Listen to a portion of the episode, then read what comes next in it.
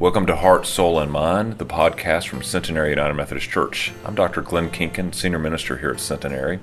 My hope is that this podcast will give you some good news for your journey today.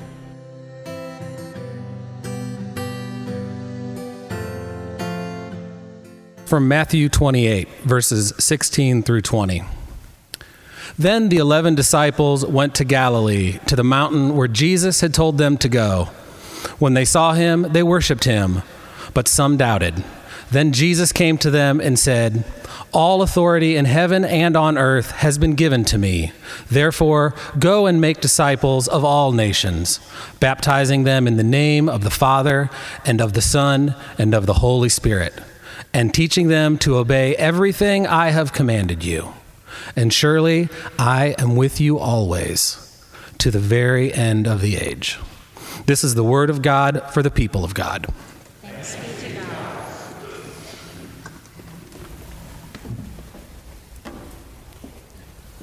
Would you pray with me?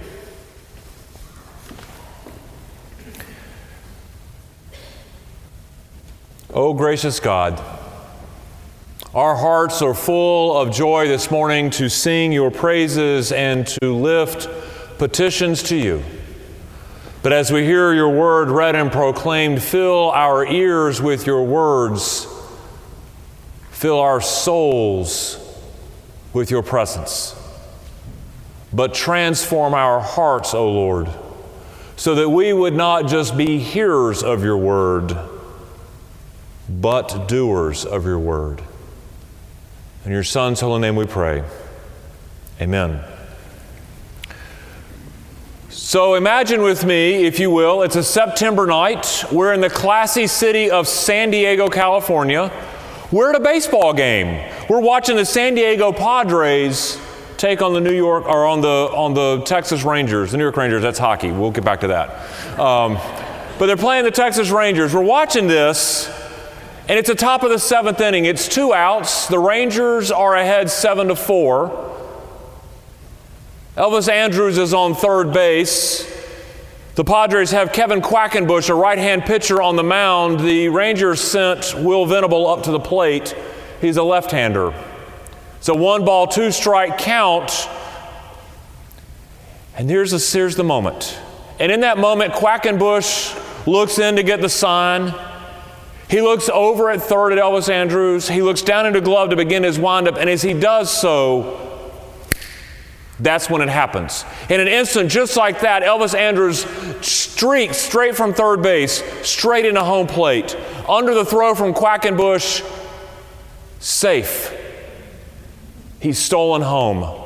He's stolen. The crowd goes wild. I mean, even, even the Padres fans, they go wild at this because they've witnessed the impossible. They've witnessed the play that nobody gets to see in baseball because stealing home is difficult, impossible, if you will.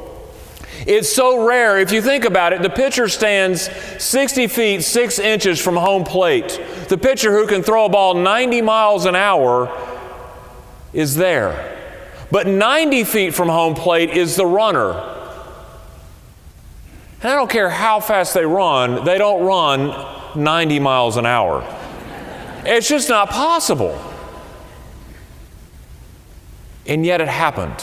But what makes this even more interesting and more impossible is you've got a right hand pitcher. So he's standing there on the mound looking right at the runner on third. The whole time he's pondering his delivery, he sees the runner on third. Because the batter is a left handed batter, the catcher sees at his peripheral vision the runner on third. It's the most exposed play in baseball. And yet Elvis Andrus pulled it off. He pulled it off. See, stealing home is next to impossible. And if you're going to do it, especially in those conditions, you've got to have three great attributes. You've got to have an awareness of what's going on, you've got to have audacity, and you've got to have commitment. See, Elvis Andrus was aware he had sort of timed out Quackenbush's delivery, and he realized in that split second that Quackenbush looked down and wasn't paying attention to him. And in that split second, he had the audacity to think, I can do this. I can steal home. He didn't look to the coach to see if it was okay. He didn't ask for permission. He said, I can do this. And with that, he came the third part. He was committed, all in. And he went running down the baseline, never looking back, never looking over at Quackenbush, just his eyes on the prize, focused on home plate, on getting there and sliding under the tag. And it all comes together. That awareness, that audacity, that commitment all comes together. And with that moment, not only did he change the play, but you'll say that when people see you steal home and you do it successfully, it changes the feeling of the game. It changes the outcome of the game. It changes the game all the way around. And people talk about it for days, weeks, and even years to come. They still talk about that play in San Diego.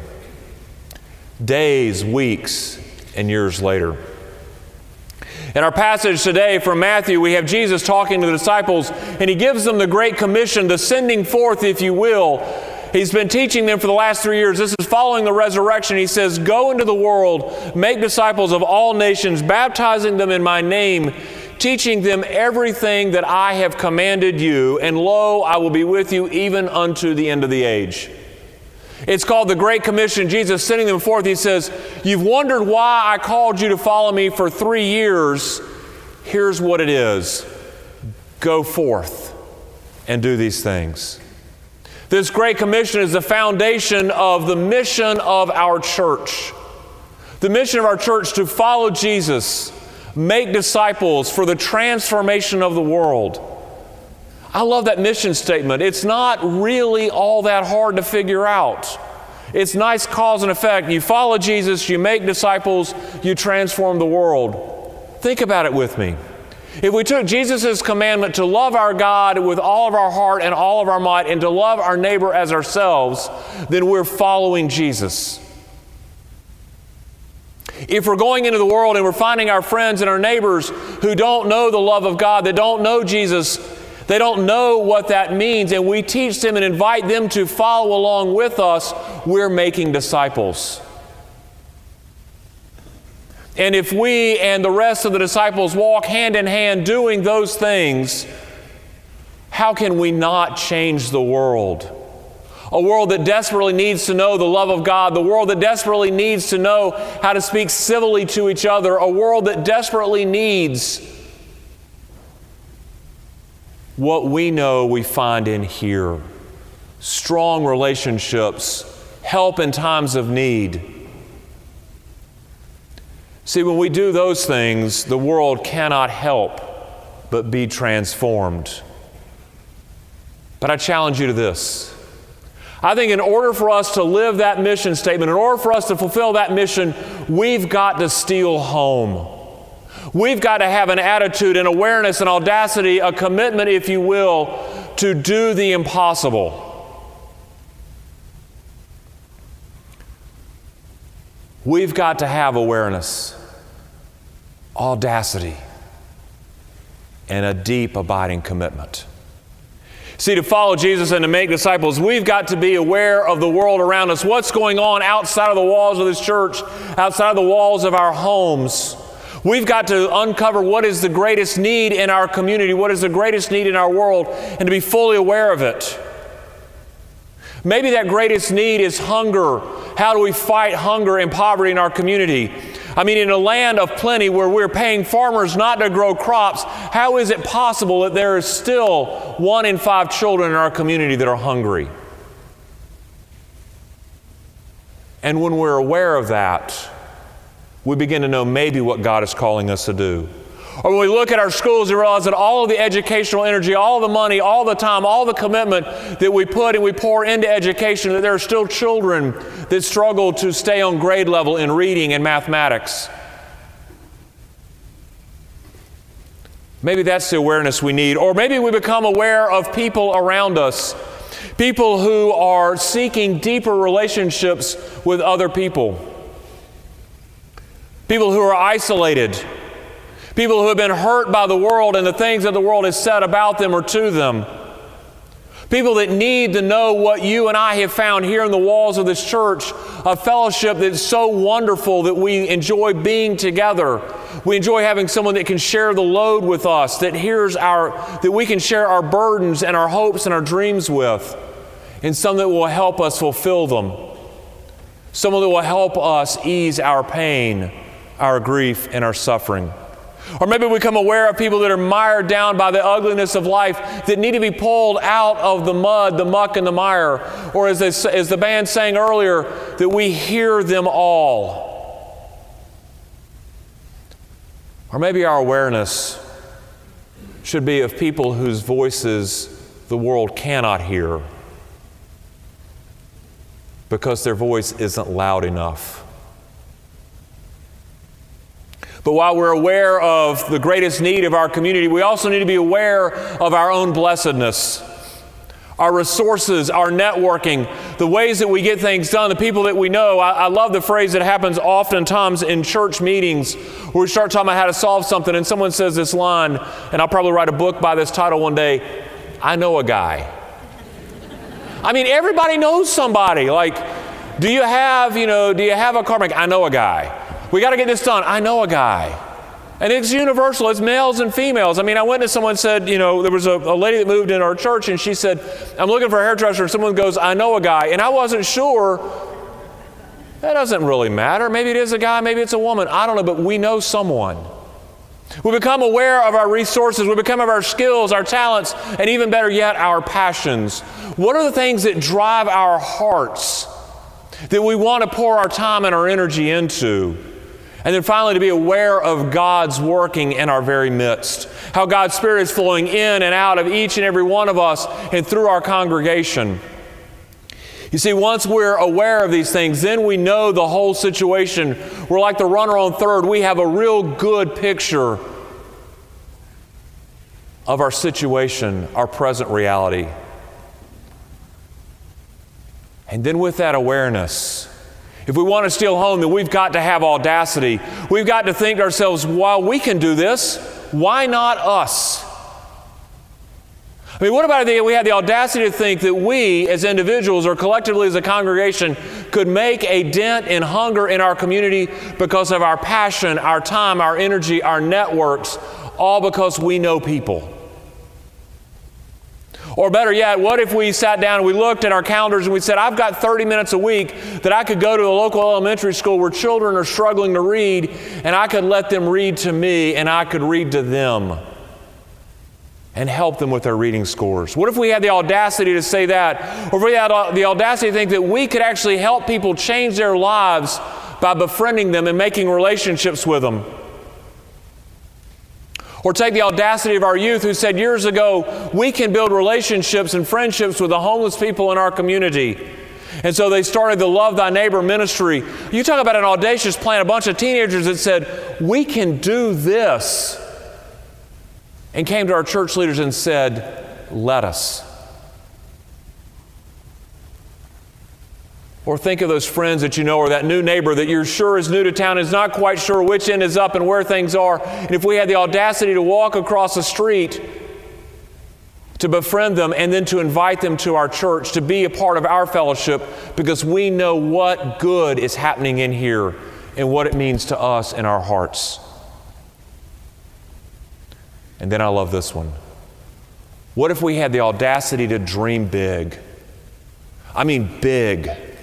I mean, you've already started that thought with this idea of the transformation on fifth and talking about this idea of transforming our church by renovating our spaces. But what if from that we have the audacity to think even bigger than just a physical transformation, but we began to look at an internal transformation that became an external transformation? You see, my brothers and sisters, if we want to steal home, if we want to change the game in our community, then we need to ask ourselves is what do we have the audacity to try? The thing that no one thinks that we can do, that thing that's next to impossible, like stealing third. I'm stealing home. What if we took, if we stood on third and we thought we've got the audacity to change our community and no one thinks we can do it? What if we tried it? But you know what? audacity and awareness aren't enough. See, to change the world, to make a difference, to change the game, like stealing home, we've got to be fully committed to it. We can't be wishy washy about it. If you know anything about baseball, if you're standing on third and you decide to steal home, you can't get halfway there and go, whoops, my bad. Because then you're caught in the pickle. And if you've ever done that, if you've ever tried to steal a base and you get caught in the middle or you play the backyard game pickle, you know that you run back and forth and back and forth. Let me tell you how that turns out. Not so well for you. Elvis Andrus stood on third and he said, I've got, the, he was aware, he said, I've got the audacity, I'm going, and he never looked back. See, my brothers and sisters, we've got to be all in. When we have these awareness things and we're fully aware and we come with this audacious dream, we've got to be fully committed to what we set our hearts out to do. The gospel demands that. It demands that we put our blood, our sweat, our tears, our sacrifice, our time, our talent, our resources, that we've got to be all in for it. It's as if you will, if you think about your breakfast platter, you want to understand the difference between a contribution and a commitment. Look at, the, look at what happens at breakfast. You've got a plate of eggs and bacon. The chicken made a contribution, the pig committed. you got it, don't you? That's what God wants from us. God wants us to be committed, that we're all in to make it possible. See, if we've got the audacity to transform ourselves on Fifth, it's not just about raising money to do a renovation of the building. The transformation on Fifth is about something greater because as those buildings are open, as we get the new education building, the fourth floor back open, as all that project comes, think about what new ministries we could do. How our children's ministry could grow and make room for more children to teach them the gospel so that they would know that Jesus loves us at a deeper level or that our youth find new ways to take their faith and to put them in action. And that's just with our current ministries, but think about the commitment that we would have to new ministries and to bring new people in. The transformation on Fifth would then no longer be just about a building, no longer about a capital campaign, but it would be about a church transforming itself to be in ministry to the world, to go out baptizing in Jesus' name, commanding and teaching what God taught us to do, to transform the world around us, to change our community for the good of the kingdom. Isn't that what God is calling us to do? Isn't that what God is calling us to be committed to do? The mission sounds simple. Follow Jesus, make disciples, transform the world. I believe it is that simple. I believe it really is that simple that we follow Jesus, we bring people in, make them disciples, and we transform the world. But I think in order for us to do that, we've got to have a whole new attitude about it. We've got to have a whole new idea about how we're going to go about it. And I believe that if we, are, if we practice an attitude of awareness, audacity, and commitment, then the sky is the limit. Then the possibilities for ministry in our community and around the world are limitless.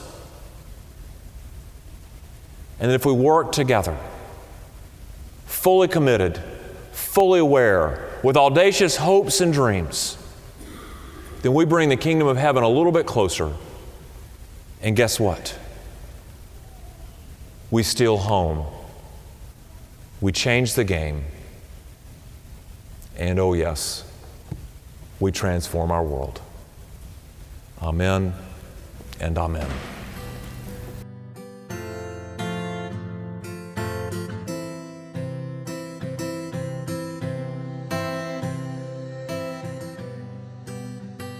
Thank you for listening to Heart, Soul, and Mind, the podcast from Centenary United Methodist Church.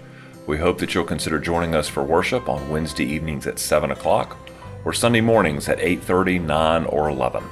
Have a blessed day.